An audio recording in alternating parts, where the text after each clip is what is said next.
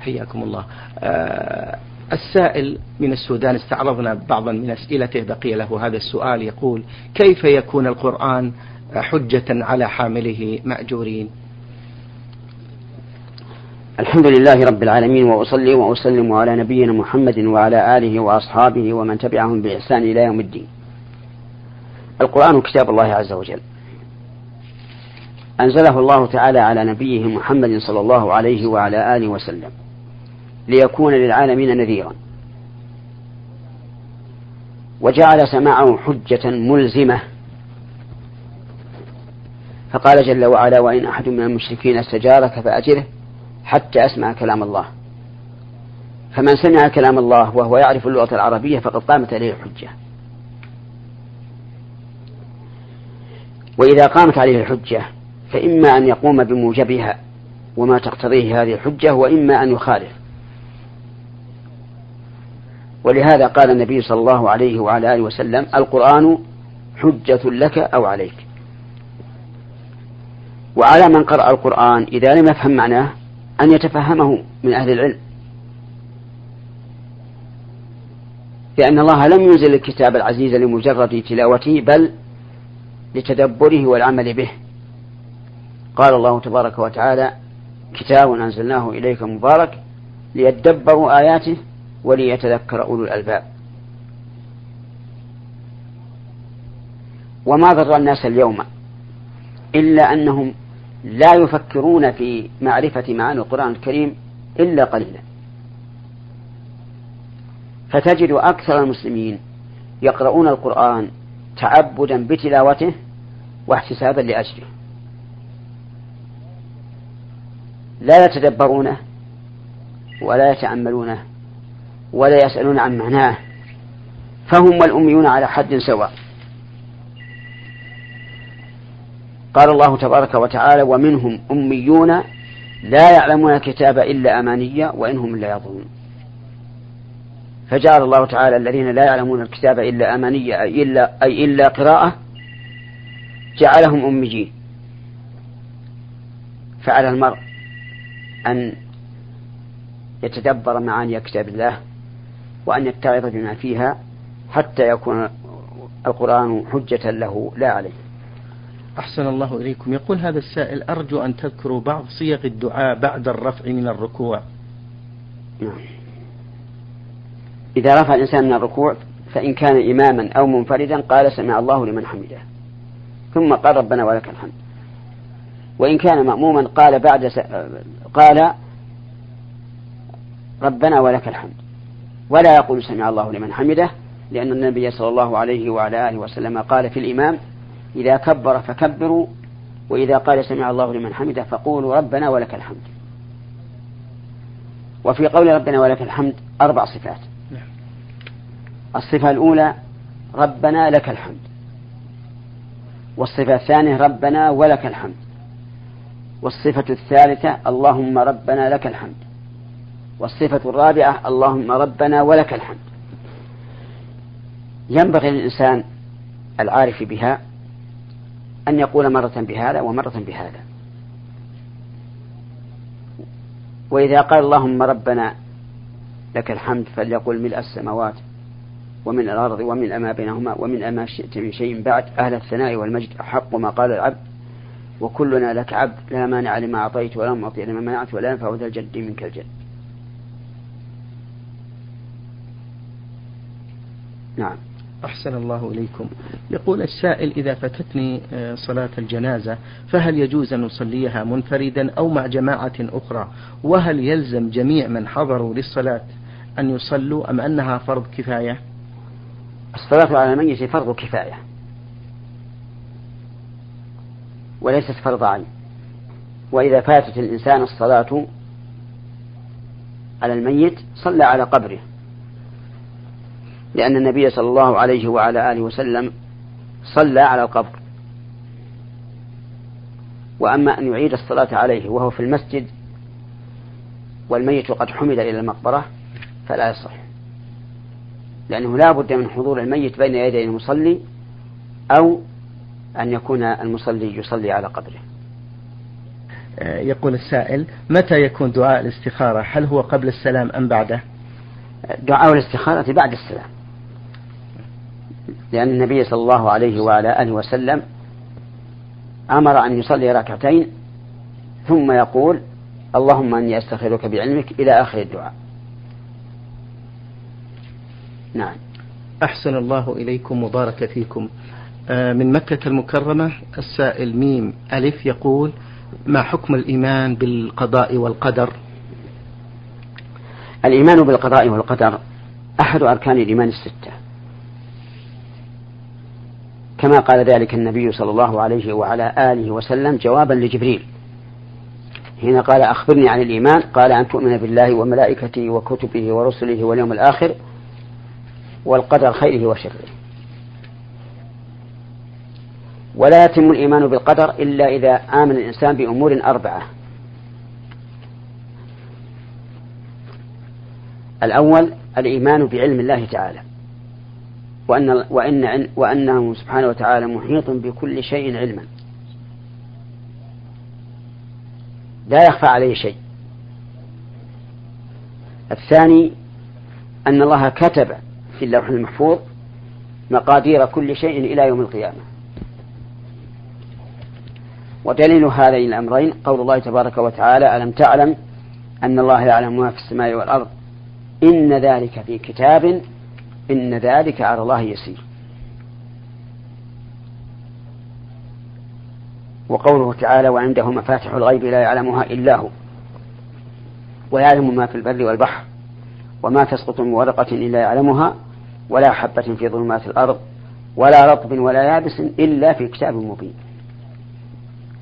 الأمر الثالث أن تؤمن بأن كل ما في الكون فهو كائن بمشيئة الله. لا يخرج عن مشيئته شيء. حتى أفعال العباد مخلوق قد شاءها الله عز وجل.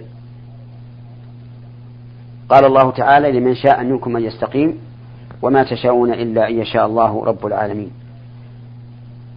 وقال تبارك وتعالى ولو شاء الله ما اقتتل الذين من بعدهم من بعد ما جاءتهم البينات ولكن اختلفوا فمنهم من آمن ومنهم من كفر ولو شاء الله ما اقتتلوا.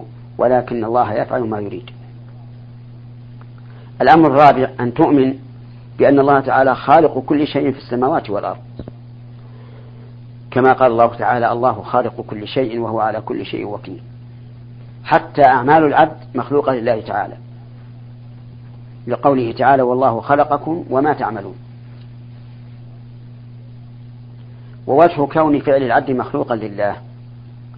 أن فعل العبد واقع بإرادة العبد وقدرة العبد. وإرادة العبد وقدرة العبد مخلوقان لله عز وجل. وخالق السبب التام خالق للمسبب. فإذا كان فعل الإنسان ناتجا عن إرادة وقدرة وهما مخلوقان لله صار فعل العبد مخلوقا لله عز وجل. فلا بد من الإيمان فلا بد في الإيمان بالقدر من الإيمان بهذه الأمور الأربعة. علم الله كتابة كل شيء كائن, إلى يوم القيامة في اللوح المحفوظ مشيئة الله خلق الله.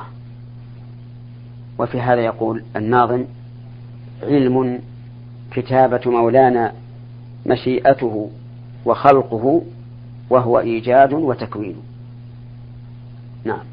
أحسن الله إليكم. السائل عبد حسن من اليمن له مجموعة من الأسئلة يقول فضيلة الشيخ حفظكم الله في الآية الكريمة في سورة الأنعام ولا تقتلوا أولادكم من إملاق نحن نرزقكم وإياهم. وفي سورة الإسراء نحن نرزقهم وإياكم. ماذا يفيد الاختلاف في هذا الترتيب؟ يفيد آه، الاختلاف في هذا في هذا التعبير مبني على اختلاف الحالين. ففي آية الأنعام يقول الله تعالى ولا تقتلوا أولادكم من إملاق. يعني من فقر. يعني إذا كنتم فقراء فلا تقتلوا أولادكم. ثم قال نحن نرزقكم وإياهم. فبدأ بالآباء لأنهم فقراء. فبدأ بذكر رزقهم قبل ذكر رزق الأبناء المقتولين. نعم قبل رزق الأولاد المقتولين. أما في, في الآية الأخرى آية الإصاء ولا تقتلوا أولادكم خشية إملاق نحن نرزقهم وإياكم. فلأن الآباء القاتلين هنا ليسوا فقراء بل هم أغنياء لكن يخشون الفقر. فكان الأنسب أن يبدأ بذكر رزق الأولاد قبل قبل ذكر رزق الآباء لأن الآباء رزقهم موجود. فقال نحن نرزقهم وإياكم. نعم. أحسن الله إليكم. يقول السائل من اليمن الشخص الذي لا يصلي إلا الجمعة هل يسمى كافرا؟ نعم يسمى كافرا. يعني يكون كافرا عند عند بعض أهل العلم.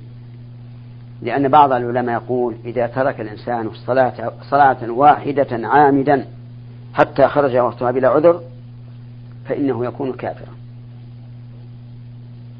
وعلى هذا القول يكون الذي لا يصلي إلا يوم الجمعة كافرا. ولكن الذي يظهر لي أنه لا يسمى كافرا إلا إذا ترك الصلاة نهائيا. فهذا هو الذي يكون كافرا لقوله تعالى لقول النبي صلى الله عليه وعلى آله وسلم بين الرجل وبين الشرك والكفر ترك الصلاة ولم يقل ترك صلاة وبين التعبيرين التعبيرين فرق. ولكن مع هذا نقول إن هذا الرجل الذي لا يصلي إلا الجمعة يخشى عليه من زيغ من زيغ القلب. وأن يستدرجه الشيطان حتى لا يصلي الجمعة. هذا إذا كان الإنسان الذي لا يصلي إلا يوم الجمعة إذا كان مقرا بفرض بقية الصلوات. أما إذا كان لا يعتقد أن الفرض عليه إلا صلاة الجمعة فهذا لا شك في كفره. من أجل جحوده لفرضية الصلوات الخمس. نعم. أحسن الله إليكم. هل صحيح أن اجتماع يوم العيد والجمعة بأن صلاة العيد تغني عن صلاة الجمعة؟ نعم. تغني عن صلاة الجمعة من صلى العيد مع الإمام. أما الإمام أما الإمام نفسه فيجب عليه أن يقيم صلاة الجمعة. ويكون من حضر صلاة العيد له الخيار إن شاء حضر الجمعة وإن شاء صلى ظهرا. وأما من لم يحضر العيد فيجب عليه أن يحضر صلاة الجمعة. فتبين الآن أن الإمام لا تسقط عنه صلاة الجمعة لا بد أن يقيم الجمعة. لكن المأمومين هم الذين يفصل فيه فيقول فيقال من حضر صلاة العيد مع الإمام فله أن يحضر الجمعة معه وهو أفضل وله أن يصلي ظهرا في بيته. ولكن لا تقام صلاة الظهر في المساجد. وأما من لم يحضر صلاة الجمعة مع الإمام, فإنه يجب عليه أن يحضر. نعم وأما من لم يحضر صلاة العيد مع الإمام فإنه يجب عليه أن يحضر صلاة الجمعة. جزاكم الله خيرا. يقول في سؤال من أسئلته يا فضيلة الشيخ ما هي التقوى وحدثونا عن مراتبها؟ نعم. التقوى أن يتخذ الإنسان وقاية من عذاب الله. وذلك بأن يقوم بأوامر الله عز وجل عن علم وبصيرة. وأن يترك ما نهى الله عنه عن علم وبصيرة. وأما مراتبها فإنها تختلف باختلاف ما فعل الإنسان من المأمورات وما ترك من المنهيات. فكلما, فكلما كان الإنسان أقوى في فعل الطاعة كان أتقى لله عز وجل. وكلما كان أبعد عن محارم الله كان أتقى لله عز وجل. ولهذا كان أتقى الخلق محمد محمدا صلى الله عليه وسلم. كما قال عليه الصلاة والسلام إني لأخشاكم الله وأتقاكم له. لأنه صلى الله عليه وسلم أقوم الناس بأمر الله وأبعدهم عن محارم الله. نعم. أحسن الله إليكم. آه، السائل يقول في التسليم في الصلاة بعض أئمة المساجد يقولون السلام عليكم ثم يلتفت ثم يقول ورحمة الله ثم يقول ويفعل مثل ذلك على الجانب الأيسر. فهل هذا؟ نعم أعد. يقول في التسليم في الصلاة بعض الأئمة يقولون السلام عليكم. ثم يلتفت ثم يقول ورحمة الله. ثم يقول ويفعل مثل ذلك على الجانب الأيسر. هذا لا أصل له. يعني أنه يقول أنه يقول السلام عليكم ووجهه إلى القبلة ثم يقول رحمة الله وهو ملتفت. هذا لا أصل له ولا ولا وجه له أيضا. فليس له حظ من السنة وليس له حظ من النظر. والإنسان من حين أن يقول السلام عليكم يبدأ بالالتفات. حتى تكون كاف الخطاب حين التفاته تماما لأنه يخاطب المأمومين المأمومين الذين وراءه. فمن حين يقول السلام من حين نبدأ بالهمزة يبدأ بالالتفات حتى ينتهي إلى قوله وبركاته. ثم يلتفت أيضا على طول إلى الجانب الأيسر ويقول السلام عليكم ورحمة الله وبركاته. كما أني رأيت بعض الأئمة إذا أراد أن يسلم جعل يومي برأسه. السلام عليكم. فيومي برأسه مرتين أو ثلاثا ثم يلتفت. وهذا أيضا لا أصل له. كما أني رأيت بعض الأئمة يقول السلام عليكم ورحمة الله على اليمين السلام عليكم أيضا على اليمين لأن مكبر الصوت على يمينه. فيخشى إذا قال السلام عليكم ورحمة الله التي على الشمال أن يضعف صوت المكبر وهذا أيضا لا أصل له ولا ينبغي أن يلاحظ هذا. بل يسلم السلام عليكم ورحمة الله على اليمين ثم يلتفت عن اليسار ويقول السلام عليكم ورحمة الله يعني وبركاته. ولو كان مكبر الصوت عن عن يمينه أو عن يساره لا يهتم بهذا. المهم فعل السنة ولا بد أن يسمع الناس إلا أن الصوت يضعف فقط. نعم. جزاكم الله عنا وعن المسلمين خير الجزاء. رسالة طويلة بعثها السائل ألف ألف اليمن. يقول فضيلة الشيخ مشكلتي هي أن أبي زوجني وأنا في الثامنة عشرة من عمري كنت حينها في الصف الثانوي ولم أريد الزواج في ذلك الوقت وكنت أريد أن أتزوج من غير زوجتي هذه لكن حينها لم أستطع الرفض. تزوجت تلك المرأة ولكنني لم أشعر في يوم من الأيام بأنني أحب هذه المرأة. وحتى الآن مضى على زواجنا ثلاث عشرة سنة ولي منها ثلاثة أولاد. والآن وقد أكملت دراستي الجامعية وأعمل الآن طبيبا علما بأن زوجتي قروية غير متعلمة وليست جميلة. الآن أشعر بأنني لا أستطيع العيش معها في القرية مع أولادها في بيت أبي وأنا أعمل في المدينة. لا أحبها ولا أكرهها لكنني لا أستطيع العيش معها كزوج ولا توجد لدي رغبة نحوها. فلا تجذبني أي مشاعر سوى أنها أم أولادي الثلاثة والآن أفكر في طلاقها وأتزوج من غيرها. فوجهوني فضيلة الشيخ ما هو الأحسن لي في هذه القضية؟ مأجوري. أحسن لي في إيش؟ في هذه القضية. نعم. الذي أرى أن تبقي المرأة في عصمتك حفاظا على الأولاد ولئلا يحصل التشتت. والذي فهمت من مجمل السؤال أن الوالد يرغبها. فأرى أن تبقيها في عصمتك وأن تتزوج أخرى حسب رغبتك. وإن شئت وهو الأفضل فتزوج ثانية فتكون ثلاثا. وإن شئت فتزوج ثالثة فتكون أربعا. ما دام عندك القدرة المالية والبدنية. والدينية أيضا. بحيث تعلم أنك ستقوم بالعجل. نعم. أحسن الله إليكم وبارك فيكم من فضيلة الشيخ. السائل سوداني ومقيم بالمملكة. ألف ألف ألف. يقول يذكر بأنه يعمل راعي أغنام في الصحراء يعمل راعي أغنام نعم. في الصحراء وله ستة عشر شهرا لم يصلي أي جمعة لأنه بعيد عن البلد. يقول وإذا طلبت من كفيل السماح بالذهاب إلى الجمعة لا يوافق ويقول صلي في مكانك. فهل علي إثم في تركي للجمعة؟ ليس على هذا السائل إثم لأنه لا يستطيع الوصول إلى الجمعة لبعد مكانه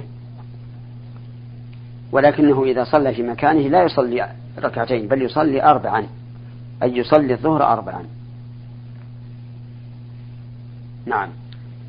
أحسن الله إليكم. يذكر هذا السائل بأنه يتيمم في كل وقت مع وجود الماء الخاص بشرب الأغنام وقد صلى عدة صلوات بالتيمم. هل يلزمه شيء؟ إذا كان قادرا على استعمال الماء فإنه لا يحل له أن يتيمم لأن الله تعالى قال فلم تجدوا ماء. وما مضى ووقع جهلا منه فأرجو أن لا يلزمه إعادة أن لا يلزمه إعادة الصلاة التي صلاها بالتيمم. لكن في المستقبل ما دام الماء كافيا فإنه يجب عليه أن يصلي أن يتطهر بالماء. نعم. ما حكم صلاة المرأة وهي جالسة إذا كانت تعاني من آلام في قدميها؟ وهل الثواب في صلاة الجالس؟ وهل, وهل الصلاة في ثواب الجالس مثل القائم؟ إذا كان الإنسان امرأة كان أم رجلا؟ نعم. يتألم إذا قام إذا نعم إذا صلى قائما ولا يحصل له الخشوع المطلوب فإنه يصلي جالسا. لقول النبي صلى الله عليه وعلى آله وعلى آله وسلم لعمران, بن حصين صل قائما فإن لم تستطع فقاعدا فإن لم تستطع فعلى جنب. ولقول الله تبارك وتعالى في عموم هذا الحكم فاتقوا الله ما استطعتم وقوله لا يكلف الله نفسا إلا وسعها. وصلاتها جالسة إذا كان لعذر وكان من عادتها قبل أن تصاب بذلك أن تصلي قائمة لها الأجر كاملا. لقول النبي صلى الله عليه وعلى آله وسلم إذا مرض العبد أو سافر كتب له ما كان يعمل صحيحا مقيما. هذا في الفريضة. أما في النافلة فلا بأس أن يصلي الإنسان جالسا ولو كان قادرا على القيام. إلا أنه إذا صلى جالسا مع القدرة على القيام يكون أجره على النصف من أجل صلاة القائم. نعم. أحسن الله إليكم. المستمعة خديجة من الأردن الزرقاء تقول بأنها متزوجة وتبلغ من العمر 19 عاما ولديها أطفال وحامل تقول أنا ملتزمة في صلاتي ولكن صلاة الصبح أحيانا لا أستطيع أن أصحو بسبب سهري على أطفالي فأصلي الفجر متأخرة هل علي إثم في ذلك؟ الواجب على هذه المرأة وغيرها ممن تنام متأخرة أن تجعل عندها منبها كالساعة مثلا. أو تجعل عندها الهاتف وتقول لأحد أقاربها أو أصحابها عن صاحباتها آه، أيقظوني إذا أذن وأما التهاون بهذا ثم التكاسل فهذا لا يجوز. بل الواجب عليها أن تأخذ الحيطة بقدر المستطاع. وإذا عجزت فقد قال النبي صلى الله عليه وعلى آله وسلم ليس في النوم تفريط. وقال من نام عن صلاة أو نسيها فليصليها إذا ذكرها. لا كفارة لها إلا ذلك. والنبي صلى الله عليه وعلى آله وسلم كان في بعض أسفاره نام في آخر الليل وأمر بلالا أن يكلأ الفجر يعني يحافظ عليه. ولكن بلالا غلبه النوم ولم يستيقظوا إلا بعد طلوع الشمس. فأمر النبي صلى الله عليه وعلى آله وسلم أن يؤذن للصلاة ثم صلى ركعتين الراتبة ثم صلى الفجر كما كان يصليها في العادة أي صلاها جهرا لأنه يصليها في العادة جهرا. نعم. حفظكم الله. نختم هذا اللقاء بسؤالها. تسأل عن حكم تربية الأظافر لمدة معينة لستة شهور. الأظافر والعانة والأبط والشارب. وقت فيها النبي صلى الله عليه وعلى آله وسلم ألا تترك فوق أربعين يوما. فإذا تمت الأربعين فلا بد من إزالتها حتى ولو كانت قصيرة لأن الناس يختلفون في نمو الأظافر والشعور لكن لا تزيد على أربعين يوما. فمثلا لو قدر أن الإنسان مضى له أربعون يوما وأظافره ليست طويلة لكنه يمكن قصها فإنه يقصها ولو كانت قصيرة. وكذلك يقال في شعر العانة والشارب والأبط. وأما ما يفعله بعض النساء تقليدا لنساء الكفار من إطالة الأظفار أو إطالة بعضها. فإن هذا خلاف السنة وأخشى أن يكون الفاعل آثما لأن النبي صلى الله عليه وسلم وقت أن لا تترك فوق أربعين. نعم. شكر الله لكم فضيلة الشيخ وبارك الله فيكم وفي علمكم ونفع بكم الإسلام والمسلمين. أيها الإخوة والأخوات أجاب على أسئلتكم فضيلة الشيخ محمد بن صالح بن عثيمين الأستاذ في كلية الشريعة وأصول الدين في القصيم وخطيب وإمام الجامع الكبير في مدينة عنيزة. شكر الله للشيخ وبارك الله فيه وفي علمه ونفع به المسلمين. إلى الملتقى إن شاء الله. والسلام عليكم ورحمة الله وبركاته. نور على الدرب. برنامج يومي يجيب فيه أصحاب الفضيلة العلماء على أسئلة المستمعين. البرنامج من تقديم وتنفيذ عبد الكريم بن صالح المقرن